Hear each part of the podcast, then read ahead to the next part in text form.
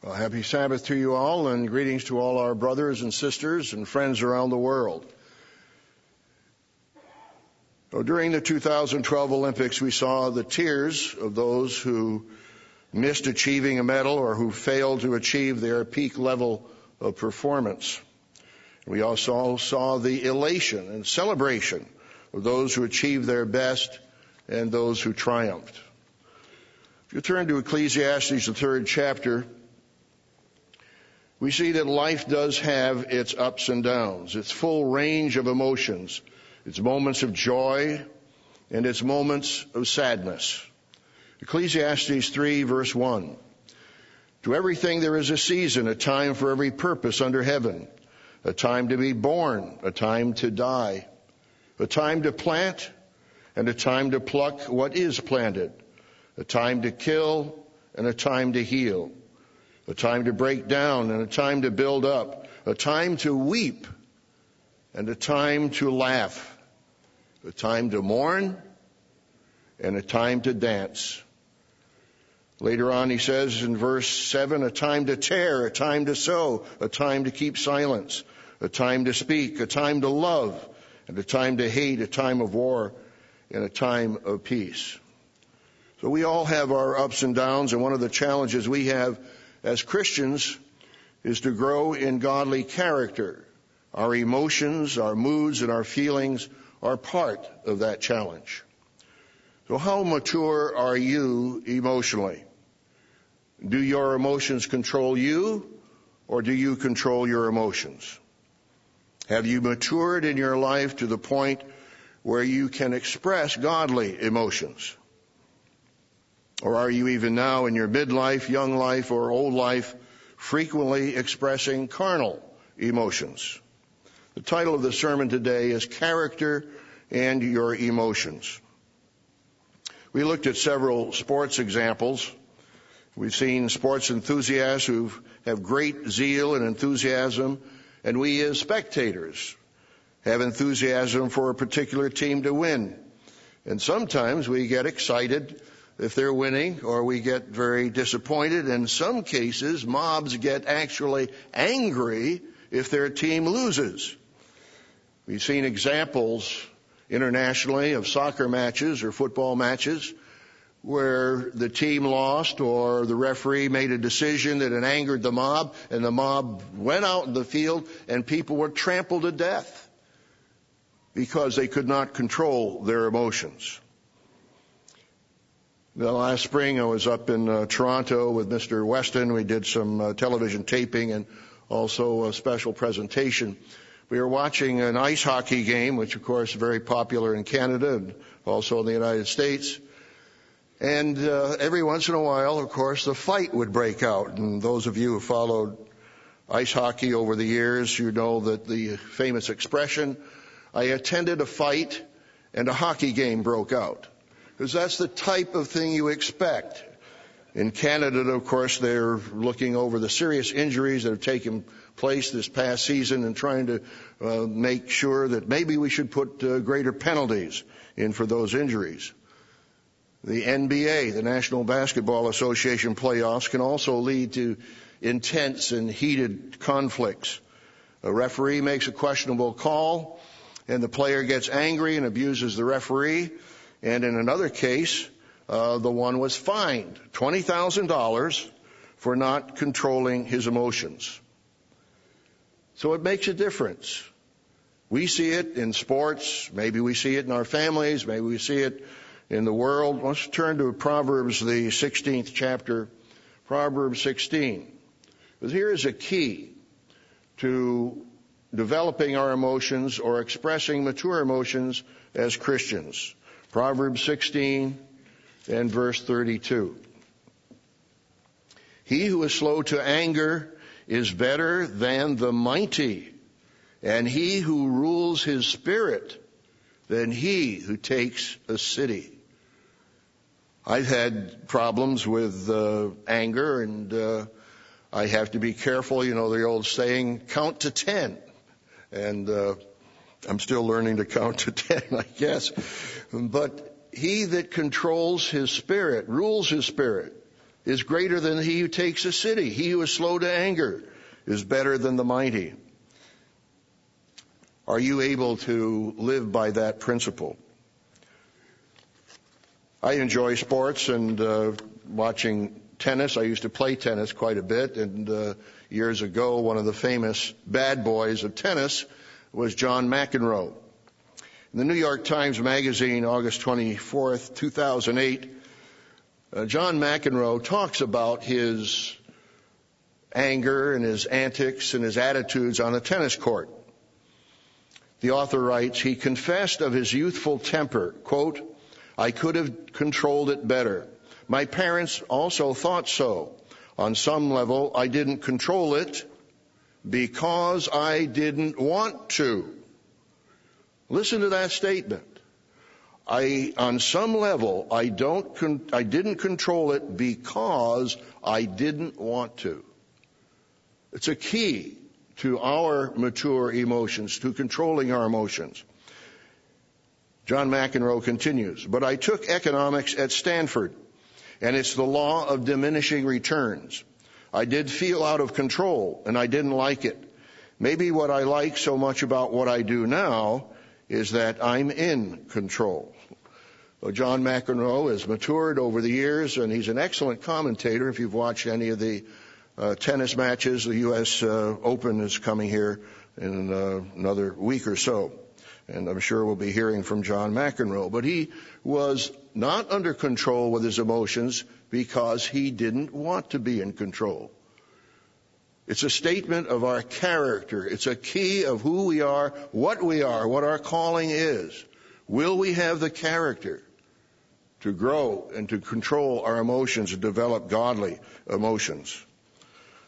The key is growing in emotional maturity requires strong character and godly emotions. Let's turn to Galatians 5, verse 21.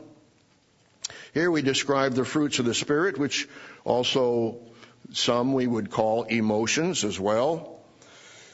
And he describes, that is the Apostle Paul in Galatians 5, verse 19, some of those bad boy emotions like John McEnroe displayed. Now the works of the flesh are evident, Galatians 5, verse 19, which are adultery, fornication, uncleanness, lewdness, idolatry, sorcery, hatred, contentions, jealousies. Some of the soap opera television programs are just keyed on jealousies. Outbursts of wrath, selfish ambitions, dissensions, heresies, envy, murders, drunkenness, revelries, and the like, which I tell you beforehand, just as I also told you in time past, that those who practice such things will not inherit the kingdom of God. But on the other hand, you have the godly fruits. The fruit of the Spirit is love, joy. And in the hymn sings that we have before and after services, we express joy. We thank God for the calling He has given us, and we worship Him with hymns and with music. Joy, peace, long-suffering, kindness, goodness, faithfulness, gentleness, self-control. Against such, there is no law. Are you in control of your emotions? Mr. Rod McNair gave a sermon at the feast in Sunset Beach, October 13, 2008, entitled Emotional Leadership. He stated, if we want to rule over cities, if we want to rule in the kingdom, let's start small. Are we ruling over our emotions? He went on to say, lack of control in our society has become so common. We now have a name for it.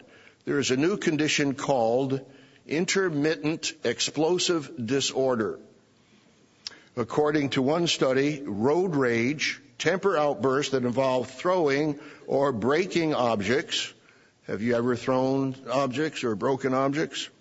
And spousal abuse, and can sometimes be attributed to this disorder. And 16 million people in our country may have this disorder. He quoted from the author of the book, Emotional Discipline, The Power to Choose How You Feel. by Charles C. Mance. And maybe this you could identify with Charles Mance, depending on where you are in your emotional development. Charles Mance writes from his book on emotional discipline, quote, "Let me begin with a confession. I am emotionally challenged."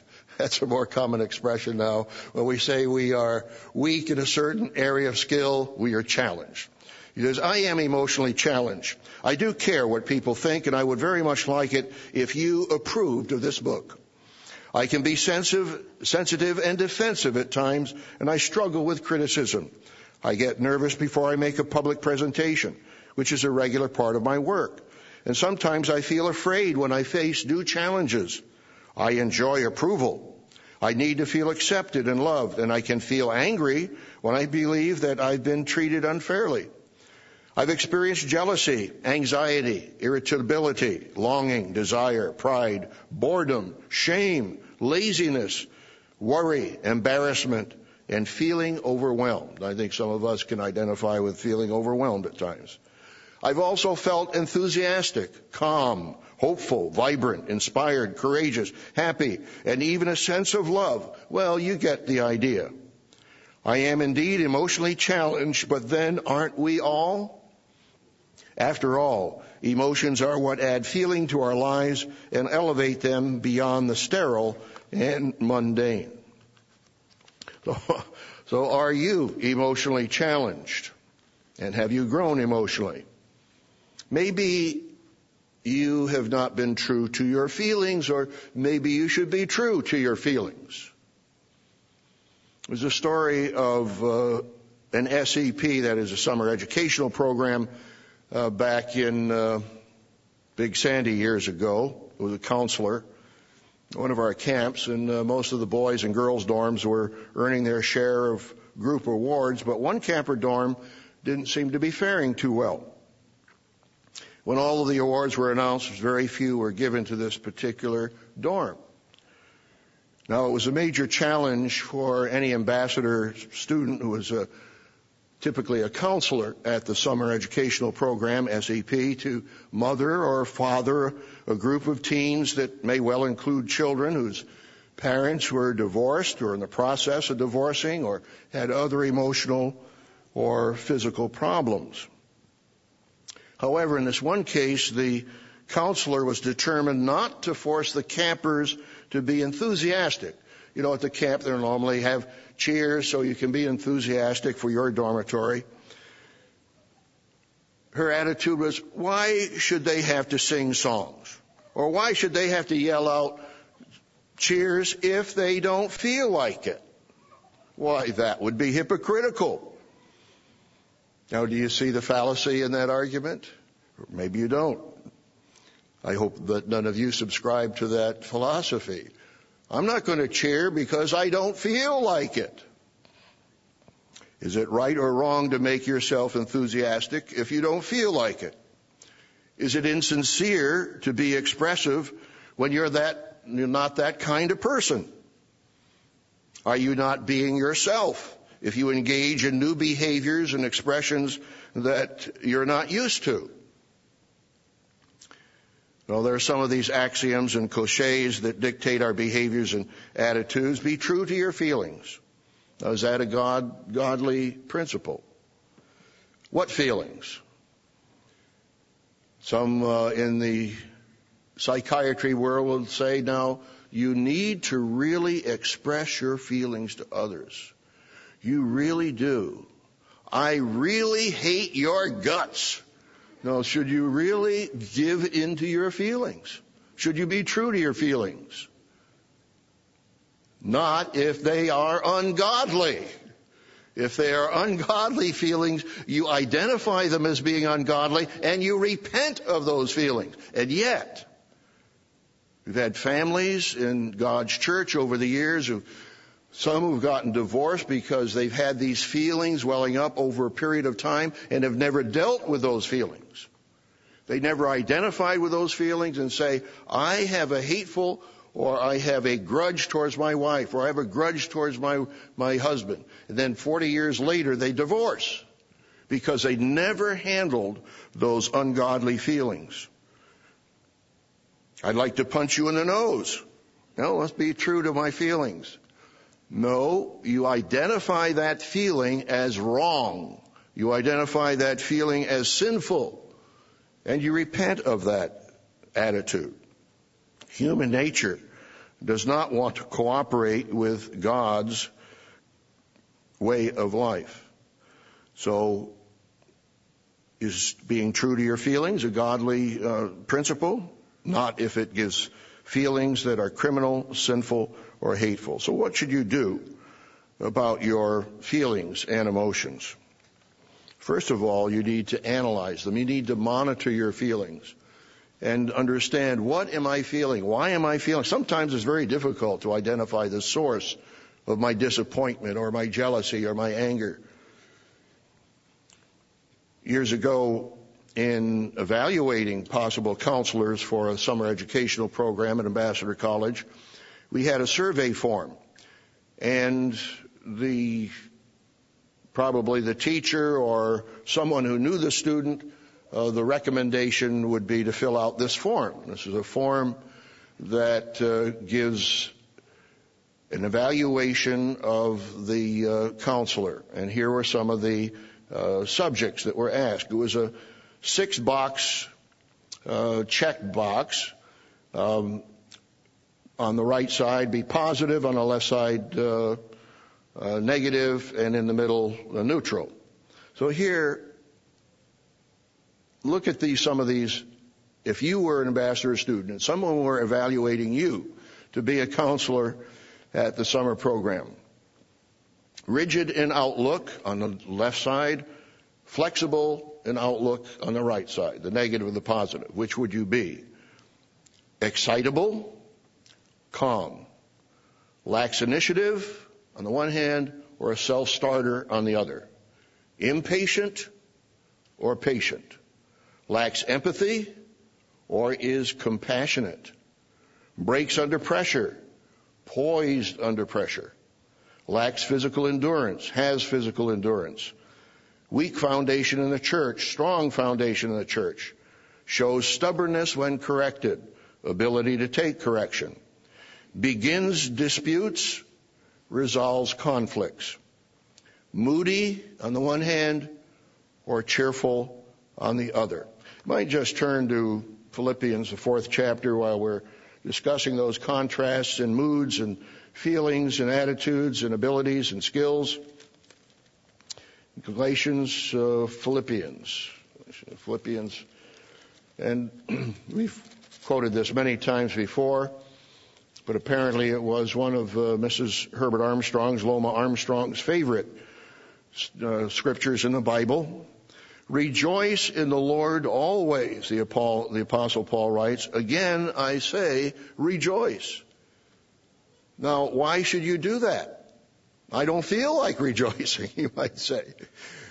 You have to make a decision whether you will rejoice or not rejoice. And here the Apostle Paul was in prison with chains on his legs, and he's telling you to rejoice even though he's in prison. Can you do that? Let your gentleness be known to all men. Be anxious for nothing. And I tell myself when I'm anxious, well, God tells me not to be anxious. So I better deal with it the way he tells me to deal with it. Be anxious for nothing, but in everything, by prayer, supplication, with thanksgiving, let your request be made known to God. And the peace of God, which surpasses all understanding, will guard your hearts and your minds through Christ Jesus. I'll just share a couple of the other evaluative criteria here. Ignored or avoided by others, accepted and respected by others, needs prodding to participate, active participator, needs modern conveniences, on the other hand, can rough it. Loner, on the one hand, able to function harmoniously within groups, on the one hand, does not make decisions, on the other hand, makes sound decisions. On the one hand, needs constant reassurance, and on the other hand, emotionally mature. So if this form were filled out for you, what would it look like? Are you growing in godly character? And understand, as we've seen, that the expression, be true to your feelings, needs qualification to it. No, you're not true to criminal or sinful feelings. You need to deal with them, repent of them, and ask God to help you to change. He gives us some warnings about negative feelings. Let's turn to Hebrews, the 12th chapter. Hebrews 12, we already saw some of the negative attributes and the fruits of the flesh. But here, the fruits of the Spirit, and a warning that I believe Dr. Meredith read this in a recent sermon. Hebrews 12, verse 14. Pursue peace with all people and holiness, without which no one will see the Lord. God said, blessed are the peacemakers, Jesus said in the Sermon on the Mount. Pursue peace with all people and holiness, without which no one will see the Lord, looking carefully, lest anyone fall short of the grace of God, lest any root of bitterness springing up cause trouble, and by this many become defiled. So we have to be careful about bitterness. We've had sermons on that before, but I know one of the most graphic images of bitterness, and I've met people who are bitter, and there's nothing like it. It's just almost like the one woman who was so bitter, I had to tell her that unless she repented of her bitterness, she was headed for a lake of fire, because she was sealing her attitude, her character, and her conscience into such a bitter and spiteful attitude. It was just totally ungodly. I had to warn her of that. But years ago in Big Sandy, one of our church members had a horseradish root. And I love horseradish, of course, and I like it strong, not just the creamy. I like the good strong horseradish. It clears up your sinuses. But anyway, this one man had a horseradish plant, and he wanted to get rid of it. And so he dug it out. And another week later, he found out it was growing again. So he dug the hole a little deeper. And another week later, it started growing again. And another week later, he had to dig down and down. That root of bitterness, that root of horseradish, just kept growing down deeper and deeper and deeper. And it was so difficult to get that horseradish plant out of his garden. And it's like bitterness. It's very difficult to get rid of. You have to recognize it immediately and act on it. How do you act on it? You pray for your enemies, just as Jesus said. You do good to those who despitefully use you. Love your enemies. Unless you deal with it quickly, it's going to bite you, and you're headed to a lake of fire. If that bitterness just engulfs your whole character and you become a bitter person. And it's just a horrible thing to see, a sad thing to see in human beings. So we need to be careful about that. We need to analyze our feelings, act on our feelings, and of course, in some cases,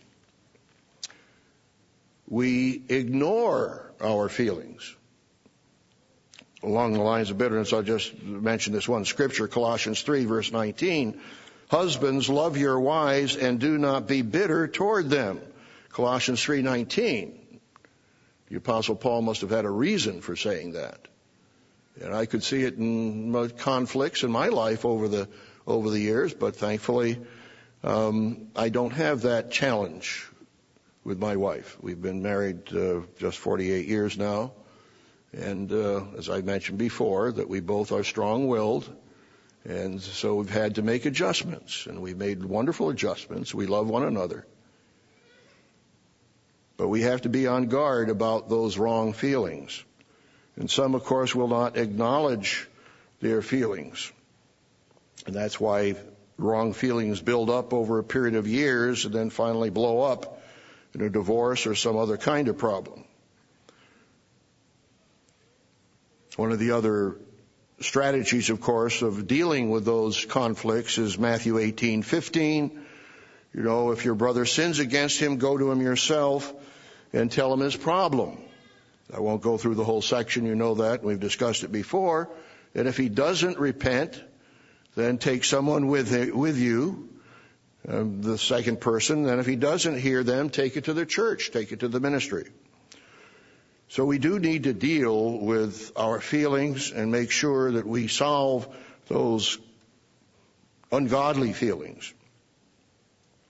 We also need to communicate in a godly way. And we turn to Ephesians, the 4th chapter, Ephesians 4. Of course, we've had whole sermons on godly communication. Ephesians, the 4th chapter. Yeah.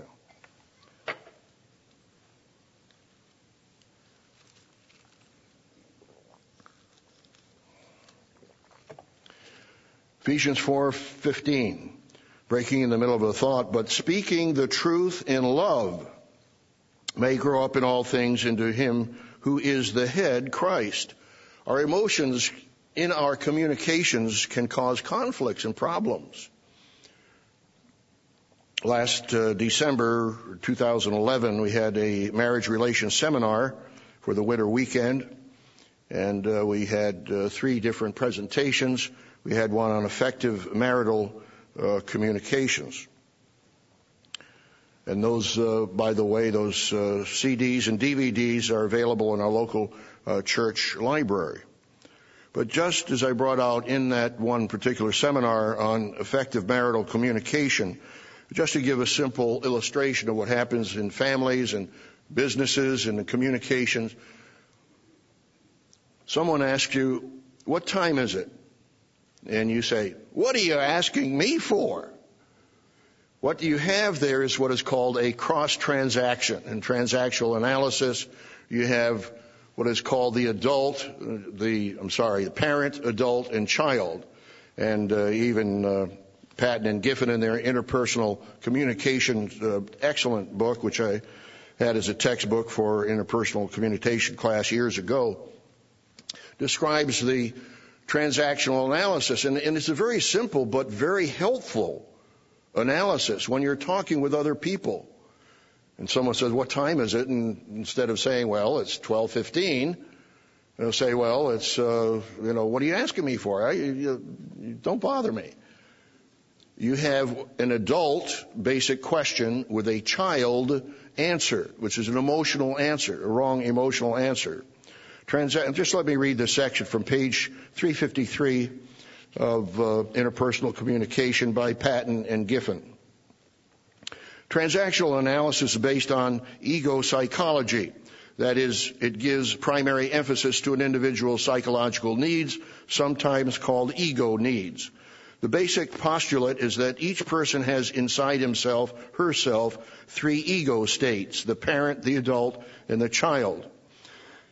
They, of course, these particular authors say that's very an unfortunate label. They shouldn't have labeled it that way because it implies evaluative connotations.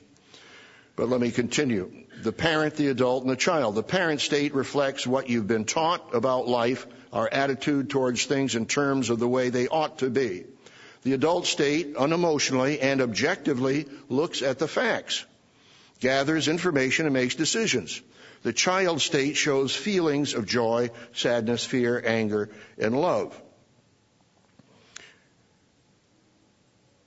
Unfortunately, it should have been instructional, informational, and emotional. They're not wrong, but they should be in what they call a parallel transaction, not a cross transaction, a harmonious transaction. So if the father says to the son, I want you to go ahead and walk the dog around the yard. Yes, Daddy. Well, so that's a harmonious transaction, parent to child, instructional to a response to their instruction. And so what time is it? You give the information asked, information answered. And I found this to be very, very helpful when I see in my own life problems when it's an emotional situation and someone asks a question, can I answer that question in an informational, knowledgeable, fact-oriented wisdom way. And so be alert in your own family when you're asking questions. What did Jesus say? Let's turn there. if I can find it. It's Matthew 5, Matthew the 5th chapter. So we have to analyze our own emotions even within our family relationships and communications. It says we are to, of course, submit to those, submit to one another in the fear of God. It tells us in Ephesians 5:21. But here in Matthew 5, verse 36, he says, "Nor shall you swear by your head, because you cannot make one hair white or black." Verse 37, Matthew 5, "But let your yes be yes, and your no, no. For whatever is more than these is from the evil one." And I've caught my wife asking me a question and saying, honey, did you eat the dessert that was in the refrigerator? Yes, but you shouldn't have put it there. So instead of saying, let your yes be yes and your no, no, you go ahead and add a justification instead of answering the question informationally and knowledgeably, yes or no. Let your yes be yes and your no, no, Jesus said. And it's rather sobering when he says, for whatever is more than these is from the evil one. End of verse 37. So we have to, again, monitor our emotions even within our family communications. We need to ask God to help us to identify our feelings and our emotions and see, am I offended? Why am I offended? And why do I feel the way I do? Let's turn back to the book of Job. Book of Job. One of the most important verses in the Bible when it comes to Passover preparation. Job 34. Remember that Job's friends, if I get time, I'll turn to that other example. Job's friends were not able to help Job see his problem, but Elihu, the young man, was. God corrected the three men, but he did not correct Elihu, so Elihu's comments were from God. They were on target, and we need to pay attention to Elihu's comments to Job. Verse 31 of Job 34, "For has anyone said to God, I have borne chastening, I will offend no more? Teach me what I do not see. If I have done iniquity, I will do no more." Has anyone said that? Job, have you said that in all of your trials and tests? And you're being self-righteous, and you're, in a sense, blaming God, not with your words, but by your intonation, you're blaming God. And what you should have said, Job, was this: I don't see what my problem is. What I don't see, please help me. Teach me what I do not see. And if I've done iniquity, I don't know that I've done iniquity, but if I have, I won't do it anymore. That should have been Job's attitude, and that should be our attitudes when we are experiencing certain kinds of emotional conflicts, and we don't know why we're experiencing what we're experiencing. We have to, again, think, what can we do? What can we change in our lives? Now, on the other hand, there are those that have been victims of abuse in their fragmented, disoriented families, dysfunctional families, and some of us, I won't say myself, but some of us here have come from dysfunctional families. We've been victims of abuse as children, and it's very difficult for some in a lifetime to overcome that. But can you become emotionally stable, mature, even if you've come from a dysfunctional home in the past? Well, yes, you can. Let's turn to Luke, the 4th chapter, Luke 4. Luke 4. Jesus came to Nazareth, and he was given the book of Isaiah. In verse 17, Luke 4. "And when he was handed the book of the prophet Isaiah, and when he had opened the book, he found the place where it is written, The Spirit of the Lord is upon me, because he has anointed me to preach the gospel to the poor. He has sent me to heal the brokenhearted, to proclaim liberty to the captives and recovery of sight to the blind, to set at liberty those who are oppressed, to proclaim the acceptable year of the Lord. So God will heal emotionally. Let's turn back to Psalm 147. And Jesus said that he was sent to preach the gospel to the poor, to heal the brokenhearted. Turn back to Psalm 147. Years ago, Mr. John O'Gwyn wrote an article, Are You Hurting? It was in the Global Church News, November, October 1995. Mr. O'Gwyn had written an answer to a woman who was writing to the church in tears because she'd experienced the trauma of the apostasy of our former association. And in his Global Church News article, Are You Hurting?, Mr. O'Gwyn wrote the following, quote, "The spiritual and emotional healing that is needed from this trauma is a process. It is important that we proceed from recognizing the source of pain and injury to understanding what is needed to promote the recovery of our spiritual health and energy. As we seek Him, God will restore to us the joy of His salvation." Psalm 51, verse 12. Restore to me the joy of your salvation and uphold me with your steadfast spirit, David prayed in Psalm 51. And the fruit of his spirit will be born in greater abundance in our lives, Galatians 5, verses 22 through 23. Mr. O'Gwyn then discussed the different negative attitudes that can result from major traumas. Some of those negative attitudes are fear and lack of trust, or a critical and independent spirit. Mr. O'Gwyn concludes in his article, Are You Hurting?, quote, "Our spiritual and emotional healing involves casting away our defective strategies of self-protection and learning to reach out to God our Father in love and trust.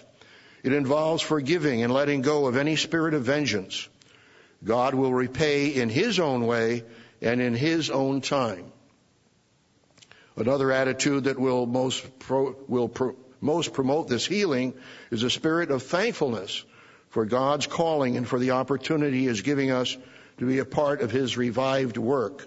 These are attitudes that will lead to healing and growth and the peace that passes understanding both now and forever. Philippians 4:7, which we read earlier, and that's from page 14 of his article, Are You Hurting?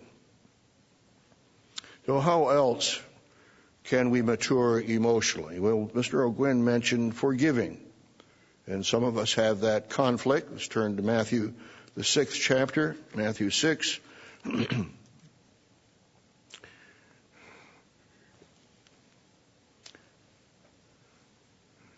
know the part of the model prayer, the outline prayer, verse 11, give us this day our daily bread. Verse 12, and forgive us our debts as we forgive our debtors. And then verse 14, if you forgive men their trespasses, your heavenly Father will also forgive you. But if you do not forgive men their trespasses, neither will your Father forgive your trespasses. It's rather frightening. But on the other hand, if we are forgiving, God will forgive us. I've quoted this before, but I think it's helpful to new people who may have heard this quote. Dr. Paul Meyer, who has various clinics around the nation, wrote in his book, Don't Let Jerks Get the Best of You, on page 170, quote, "A patient can be depressed for many years, then forgive the one who caused his repressed anger and totally recover from the depression, because the serotonin has been restored naturally and the brain is able to work correctly." Now, did you get that? Forgive the one who has caused his repressed anger and totally recovers from the depression. And he can be depressed for many years, but that forgiveness will let that individual have more serotonin, and he's restored naturally, and his brain is able to work correctly. On the other hand, Dr. Meyer writes on page 152 that deep-seated anger can lower your serotonin level and cause clinical depression. So forgiving others can produce peace of mind. Let's turn to Ephesians, the fourth chapter. Ephesians, the fourth chapter. There's another book I have here, I have found in my library. It's called Healing Emotional Wounds by David G. Benner. And under the heading of Damaged Emotions, he says on page 64, quote, the final task, that of releasing the anger, is primarily a volitional one. Here we are called upon to exercise our will. Remember the title of the sermon, Character and Your Emotions. Exercise your will, he says, in doing something that is difficult as anything a human being can be asked to do, until we recognize how important forgiveness really is. We fail to understand all that is involved with it. Genuine healing of damaged emotions involves, therefore, not just the emotions, but also the intellect and the will. That's page 64. So how strong is your character? How strong is your will? Here in Ephesians 4 and verse 30, be kind, well, do not grieve the Holy Spirit of God, but by whom you were sealed for the day of redemption. Let all bitterness, wrath, anger, clamor, and evil speaking be put away from you with all malice, and be kind to one another, tender-hearted, forgiving one another, even as God in Christ forgave you. Forgiveness can produce peace of mind. Benner continues in his book under the heading, Emotional Healing is Possible. Quote, we need not be victims of our past. Although we often fail to recognize it as such, this is an essential part of the gospel. Unfortunately, we too often spiritualize the gospel, seeing Christ's work of salvation merely in terms of forgiveness of our sins. But salvation is much more than this. Christ came to heal us of our wounds and to set us free from all that binds us. Of course, repentance is required in that. Hurts may be inevitable, but emotional healing is possible. Christ calls us to wholeness and makes this possible by his brokenness. End of quote. Let's turn to First Peter, the second chapter, First Peter 2. Talking about our healing, 1 Peter 2, and then 2 Peter. 1 Peter 2, verse 23, who when he was reviled did not revile in return. When he suffered, he did not threaten, but committed himself to him who judges righteously, who himself bore our sins in his own body on the tree, that we, having died to sins, might live for righteousness, by whose stripes you were healed. In Isaiah, it's by whose stripes you are healed. So those of us who've come from dysfunctional families and backgrounds that have victimized us, we can overcome the past. We can grow. We can be made whole. We can have emotional healing. But we need to also have an attitude of forgiveness in the process. Godly emotions must be learned. Mr. Herbert Armstrong, in an article from the Good News of Tomorrow's World, we had a magazine that was Tomorrow's World. In fact, I gave Tomorrow's World lectures in Jacksonville, Florida, 1973. But that was the Worldwide Church of God, Tomorrow's World magazine. Personal from the editor, Herbert W. Armstrong, entitled Emotional Maturity, March 1971. Mr. Armstrong writes, no newborn human knows that much, yet the human infant has something the dumb animals do not possess, human mind. Humans, however, have to grow up. They have to learn, to be taught. And one of the basic things every human needs so vitally to learn is the use of the human emotions. So you see, the human mind has something vital to do with human emotions. Yet most people never give thought to controlling emotions with the mind. But our emotions need to be understood, taught, trained, and controlled by the mind. Turn to 2 Timothy, first chapter. 2 Timothy. So it's a matter of character and our emotions. We read in Ecclesiastes, there's a time to mourn and there's a time to laugh. We can have the full range of those emotions, but they need to be appropriate to the circumstance and the situation. 2 Timothy 1 and verse 6. Therefore I remind you to stir up the gift of God which is in you through the laying on of my hands. For God has not given us the spirit of fear, but of power and of love and of a sound mind. So God can help us to overcome. And other translations translate the word sound mind discipline.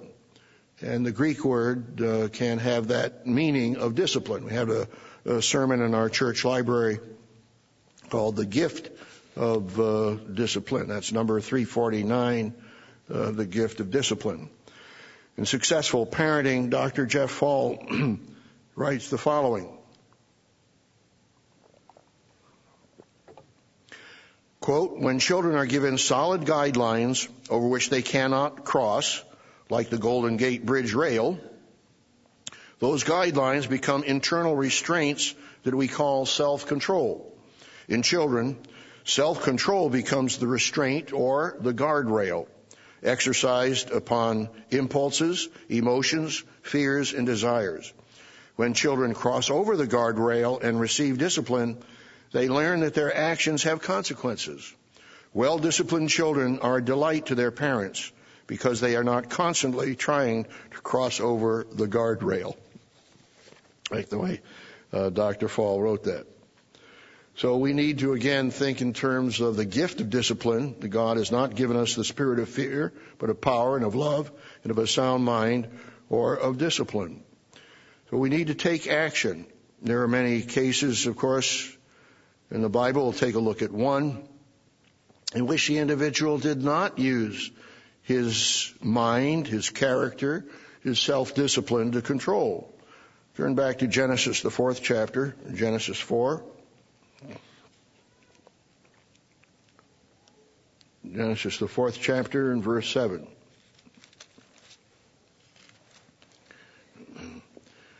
Remember, Cain was jealous at Abel's offering, that it was accepted, and Cain's offering was not accepted.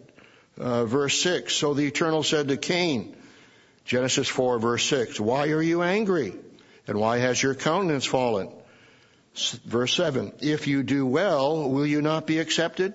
And if you do not well, sin lies at the door, and its desire is for you, but you should rule over it. Remember the first proverb we read earlier, Proverbs 16:32, that he that controls his spirit is better than he that takes a city.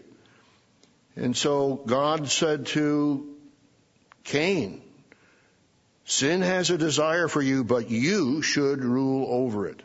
And that's what we all go through. We have to resist temptations through life. And that's a part of the character process. Let's turn back to Proverbs 16th chapter again. We'll take a look at a couple other verses along that line. Proverbs, we will reread, tongue twister, we will reread. Proverbs 16:32, and look at a couple others near there. He who is slow to anger is better than the mighty, and he who rules a spirit than he who takes a city. Let's turn back to Proverbs 14:17. Proverbs 14:17. A quick-tempered man acts foolishly, and a man of wicked intentions is hated. Verse 26, in the fear of the Lord is strong confidence. Are you lacking confidence? And his children will have a place of refuge. All the benefits and blessings of godly fear. Verse 27, the fear of the Lord is a fountain of life to turn away from the snares of death. Proverbs 14 and verse 30.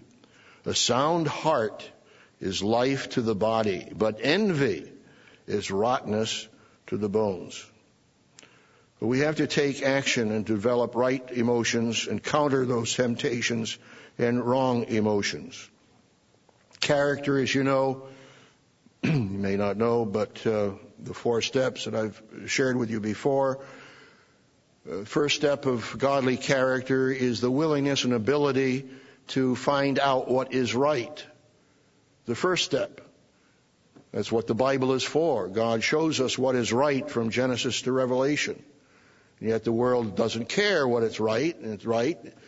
Some may have the willingness to know what's right, but they don't have the source or the ability. They don't. God hasn't called them, or they haven't repented. For the first step, then, is the ability and willingness to know what is right, and that's why we seek God's truth in the Bible. The second one is to repent of what is wrong. When we find out what is right, then we repent of what is wrong and further commit our lives to do what is right for the rest of our lives. We make that commitment, and that's, of course, a commitment we make at baptism. Thirdly, in the character development process, we resist temptations because temptations are going to come along throughout life. You have to resist those temptations. And fourthly, you do right until it becomes habit, until it becomes a part of your life. There are some parts of your life that you know you have strong character. I presume that you've analyzed yourself to know that you have some good characteristics, some strong characteristics, and you probably have recognized, I hope you have, that there are certain areas of your life that you need yet to overcome, that you have certain weaknesses. I know some of my weaknesses, and maybe I don't know some of my weaknesses, and God will show them to me even further on. But I know some weaknesses, and I know that it's a challenge for me to overcome them. But we have to practice what is right until it becomes character. I don't have to, it isn't a question in my mind. Do I have to think twice when I get up in the morning if I'm going to get on my knees and pray? It's a part of my character. It isn't a challenge. It isn't a big problem for me. It's a part of my life, a part of who I am, a part of my character. And you know what is a part of your true character as well, and what is not. And some of you realize I've got a long way to go, and I've got a long way to go too. And God will keep me alive. God willing, until I learn whatever lessons I need to learn in life. So, when we grow in spiritual maturity and character, we should be predictable. God knows tomorrow morning I'm going to be on my knees praying. He knows that. Not a question. But there was a song back in the, I presume it was the 50s, called... Are You Unpredictable? And there was a song that went this way. Call me irresponsible. Call me unreliable. Throw in unpredictable too. Call me unpredictable. Tell me I'm impractical. Rainbows I'm inclined to pursue. You know, girls like kooky guys. I don't know what he's going to do next. He's fun. He's very unpredictable, kind of.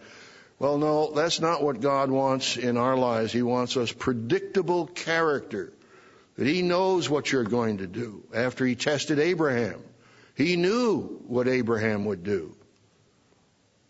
And does God know what you will do tomorrow morning as a part of your godly character and expression of mature emotions? I hope so. But we need to be predictable, not unpredictable as the song went back in the 50s. True character requires responsibility, not just impulses, but serious dedication. Some of you are familiar with General Douglas MacArthur's farewell speech on May 12, 1962. He ended with the famous quote, "Duty, honor, country.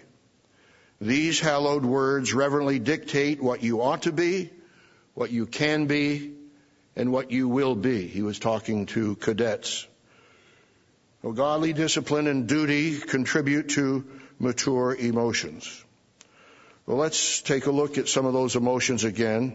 Let's turn back to Philippians, the 4th chapter. We already saw that joy was one of the fruits of the Holy Spirit. We saw that Paul, even in prison, with chains on his legs, tells everyone to rejoice in the Lord always. And again, I say, rejoice. And throughout this book of Philippians, he uses the word rejoice several times, and joy. So let's take a look at it. He says in verse 17 of chapter 2, Philippians 2 and verse 17. "Yes, and if I am being poured out as a drink offering on the sacrifice and service of your faith, I am glad and rejoice with you all." Even though he was in prison, his life was sacrificed for them. He says, I am glad and rejoice with you all. For the same reason, you also be glad and rejoice with me. Verse 28, "Therefore I sent him," that is Epaphroditus, "the more eagerly that when you see him again you may rejoice, and I may be less sorrowful. Receive him therefore in the Lord with all gladness, and hold such men in esteem." Chapter 3, verse 1, "Finally, my brethren, rejoice in the Lord." Verse 3, "For we are the circumcision who worship God in the Spirit, rejoice in Christ Jesus, and have no confidence in the flesh." So can you be a joyful person? We had quite a few sermons on that. Sermon 496, Reasons to Rejoice, 503, Rejoice After the Feast, and sermon number 672 by Dr. Meredith, Rejoice in God's Sabbath. Turn to Ephesians, the 5th chapter. Ephesians, the 5th chapter. One other way of working with positive emotions is good humor. I won't give a long exhortation on that, but you know that God gave us the ability to laugh. We read in Ephesians 3 and verse 4, there's a time to weep and a time to laugh, a time to mourn and a time to dance. And sometimes when my wife and I have, I don't say we have conflicts, but maybe there's a little tension, and we find something jointly humorous, and we'll just start laughing and laughing together, and it just breaks down the tension and draws us closer to one another. Well, there is a time to mourn. Let's turn back to Jeremiah, the 9th chapter. There is a time to mourn, and that's part of emotional maturity as well. When was the last time you shed a tear? We know that children, babies have different individual differences. Some are very rowdy, some are very calm. We all grow up with different emotional mindsets and characteristics. But we all need to come to a place in our lives where we do mourn, where we can shed a tear. And I've mentioned that before years ago when a minister asked when China was having its starvation, and have you ever shed a tear for China?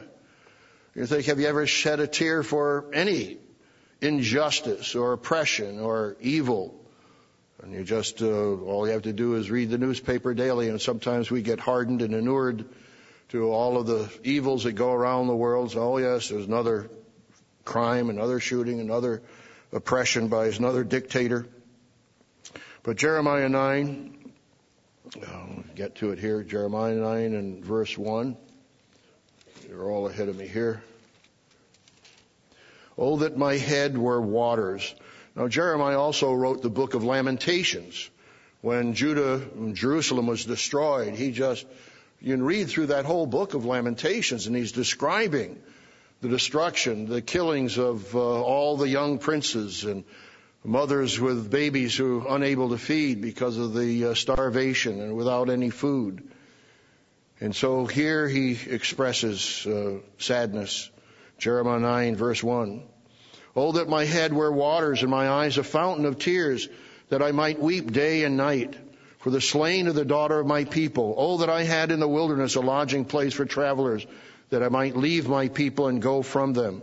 For they are all adulterers, an assembly of treacherous men. And like their bow, they have bent their tongues for lies. They are not valiant for the truth on the earth. And God has called us to be valiant for the truth on the earth. For they proceed from evil to evil, and they do not know me, says the Eternal. Those of you who are subscribing to our commentaries, or I hope read the commentaries on our website regularly, some of you may have read Mr. Brian Pomichter's commentary, My Eyes a Fountain. And he writes, he's a minister in Omaha, Nebraska, by the way. Mr. Pomichter writes, sitting on my deck this morning, I was looking over the headlines in the daily paper.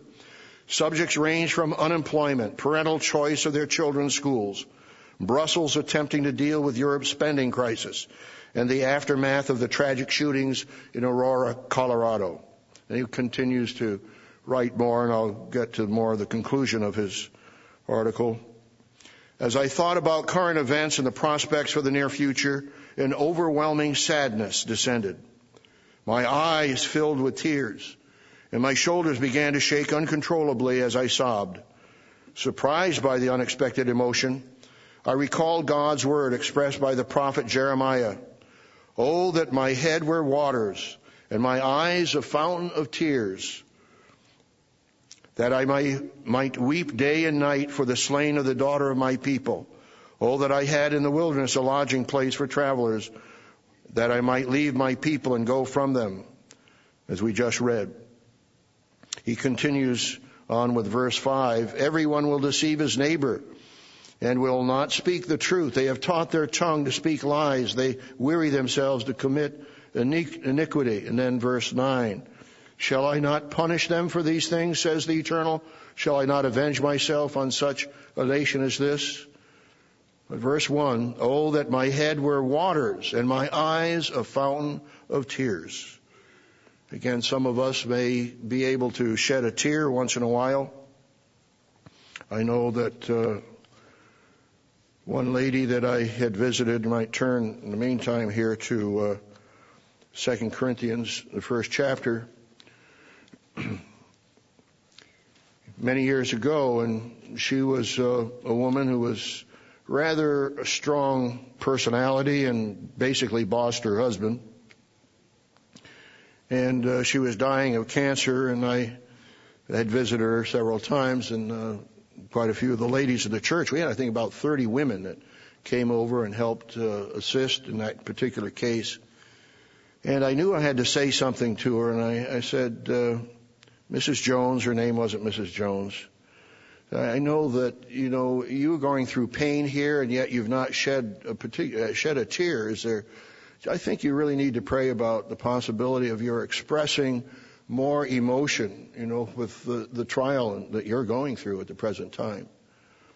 And she would be the type of person that said to her husband, you belong to me. And I think, of course, of the Song of Solomon, two cases where the shepherd says to the Shulamite woman, or she says to him, how is it... you belong to me, and I belong to you. And then later on at the end of Song of Solomon, it reverses that order, and she says, I belong to you, and you belong to me. You read through the Song of Solomon. It can be typified as the church and Christ in parts of it. But anyway, Mrs. Jones died just before she died. The lady said that she had tears in her eyes, and that she called her husband over to her And instead of saying, "You belong to me," she asked him to seat her up, to put her arms, his arms around her so she was in a sitting position, looked him in the face, and said, "I belong to you." A remarkable change. And then she, I don't know if she died that night or the next day. But even in her dying days, God helped her to mature in a different dimension emotionally. And some are that way. Some are just stoic. The Stoics, of course, were a Greek philosophy group that took pride in not showing emotion, in either positive or negative. But we need to be able to shed tears. Here in 2 Corinthians 1, verse 3, "Blessed be the Father of God and Father of our Lord Jesus Christ, the Father of mercies and the God of all comfort, who comforts us in all our tribulation, that we may be able to comfort those who are in any trouble with the comfort with which we ourselves are comforted of God." So we need to be comforters, comforters of others. I was talking with Mrs. Pyle the other day, and of course Mr. Pyle had his brothers visit and other family, and Mrs. Pyle, she said, "I'm comforted by my sister, Jean, who is here to help do the cooking and with all the guests that she had in the house." So one way of comforting in that case is by actually helping in a time of trial and a time of test and stress and pressure. So we need to be willing to comfort others whatever way we can and still have the kind of compassion that Jesus had. He felt what others were feeling, and we can feel what others have felt because we ourselves have gone through particular pain, particular trials in the past, and we can be comforters. I'll just mention that Job's friend didn't comfort him. He said in Job 16, verse 1, you don't need to turn there, but then Job answered and said, "I have heard many such things. Miserable comforters are you all." So Job's friends were not very comforting to him at all. "Shall words of wind have an end, or what provokes you that you answer?" So when was the last time that you shed a tear? Let's turn to Hebrews, the 5th chapter.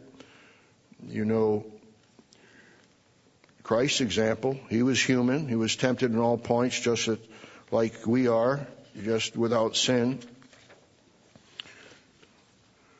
Hebrews 5, he's our great high priest, and he knows the emotions we feel. He knows the temptations we experience. Verse 6, Hebrews 5.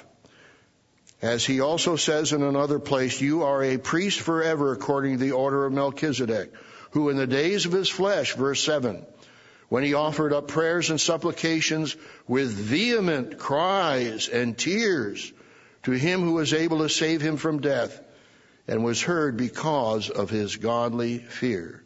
Though he was a son, yet he learned obedience by the things which he suffered."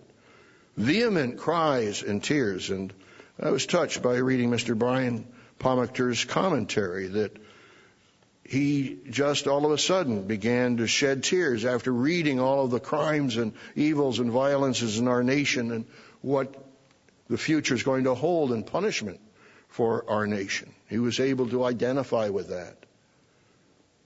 And we have to cry out. And if we have hardened hearts, if we are unable to express or to shed a tear, we need to ask God to help us to have that compassion, to be able to grow and express sadness, compassion, to shed tears. With vehement cries and tears to him who was able to save him from death, and was heard because of his godly fear. We need our godly character to monitor, to educate, to train, and to develop godly emotions. Music affects our emotions. And I was just singing this morning, I came to mind here about Some of the golden oldies, well, actually, there aren't golden oldies, I guess, but is it Oklahoma? Oh, what a beautiful, well, I better not sing it. Oh, what a beautiful morning. Oh, what a beautiful day. I've got a wonderful feeling. Everything's going my way, or everything, I change it to everything's going God's way. When I sing that song, when you sing a song like that, it gives you positive emotions. And then there was the song, I think that, was that in Snow White and the Seven Dwarfs or whatever? Whistle while you work. Oh, whistle while you work. Oh, whistle while you work. It gives you a little more positive emotions. So music can be a real benefit to you. So it tells us in Ephesians 5 and verse 18, be not drunk with wine, in which is dissipation, but be filled with the Spirit, speaking to one another in psalms and hymns and spiritual songs, singing and making melody in your heart to the Lord. Singing, which we've been doing. And I hope that you rejoice in our congregational singing. We had a situation here recently where ministers and their wives were dealing with a demon situation. And one of the things they found out was that the demon did not like their singing hymns. That really they just wanted to get away from hearing hymn singing. So just interesting. But speaking to another one in psalms and hymns and spiritual songs, singing and making melody in your heart to the Lord. How else can we grow spiritually, as well as singing hymns and spiritual songs and melody in our heart? Verse 20. Giving thanks always for all things to God the Father, in the name of our Lord Jesus Christ, submitting to one another in the fear of God. So music can be a major element in helping us to have balanced and mature emotions. We pray also that God will make His face to shine upon us, and He's given us the power of a smile. This was from Poems That Touch the Heart by A.L. Alexander, the editor, and this is from an unknown author, a smile. A smile costs nothing but gives much. It takes but a moment, but the memory of it usually lasts forever. None are so rich that can get along without it, and none are so poor but that can be made rich by it. It enriches those who receive without making poor those who give. It creates sunshine in the home, fosters goodwill in business, and is the best antidote for trouble. And yet it cannot be begged, borrowed, or stolen, for it is of no value unless it is freely given away. Some people are too busy to give you a smile. Give them one of yours, for the good Lord knows that no one needs a smile so badly as he or she who has no more smiles left to give. So a smile radiates part of God's character and love and kindness towards others. We, in our speech classes years ago, had one student, and I was trying to get him to smile. So we need to learn to smile. Well, he didn't make any effort to smile. He said, well, I'm smiling on the inside. Well, let us see how you can smile on the outside. We have to learn certain behaviors. And if you have to practice smiling, that's fine.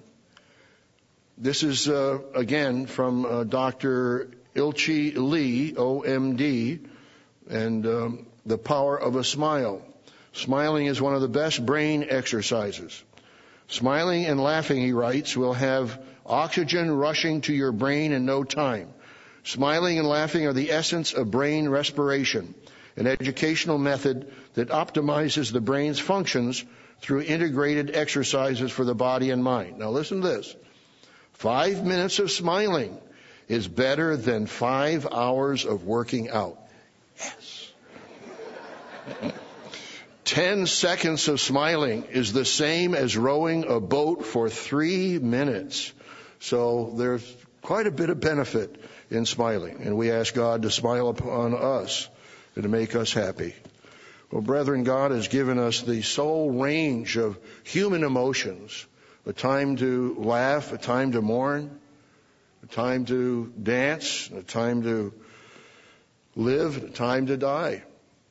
And Christ is our example. He experienced all emotions, and He expressed those emotions with godly character for the benefit of others.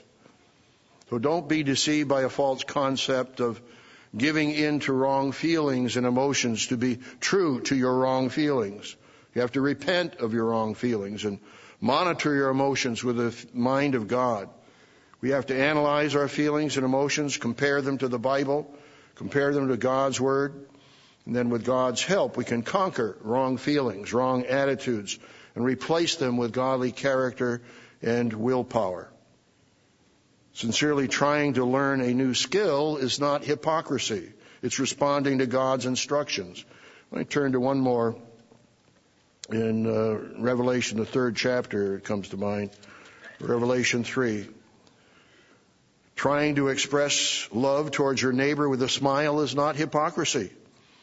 It's responding to God's way of life, and God will multiply our feeble efforts. Remember, David prayed in Psalm 51, verse 10, "Create me a clean heart, O God, and renew a right spirit within me." So, what will you choose? To be true to your human nature and give in to wrong emotions and feelings, or be true to God? Will you choose to be loyal to your human nature and wrong feelings, or be sincerely loyal to God and develop godly feelings? Remember the Apostle Paul's attitude when he was in prison. He wrote to the Philippians in chains. And we have that same kind of attitude in spite of our trials and our tests. We have to learn to rule our nature, not give into it. We have to do our part to develop love, compassion, joy, righteousness, and even righteous indignation. As he tells us in Proverbs 8:13, the fear of the Lord is to hate evil. Pride and arrogancy in the evil way do I hate. And he says he's going to protect those that sigh and cry for the abominations that are committed in Ezekiel 9 and verse 4. And he tells the Laodiceans here in Revelation, the third chapter, verse 19, "As many as I love, I rebuke and chasten. Therefore be zealous and repent." You will not be excused by saying, "I don't feel like it." God will give you the zeal if you pray to Him. So thank God, brethren, that He can give us godly emotions. So let's mature, let's radiate as ambassadors for Christ and as those, His children, to radiate in our lives godly emotions and to show love, joy, peace, long-suffering, gentleness, kindness, goodness, faithfulness, gentleness, and self-control. And when we do that, we will reflect the very nature and maturity of Jesus Christ.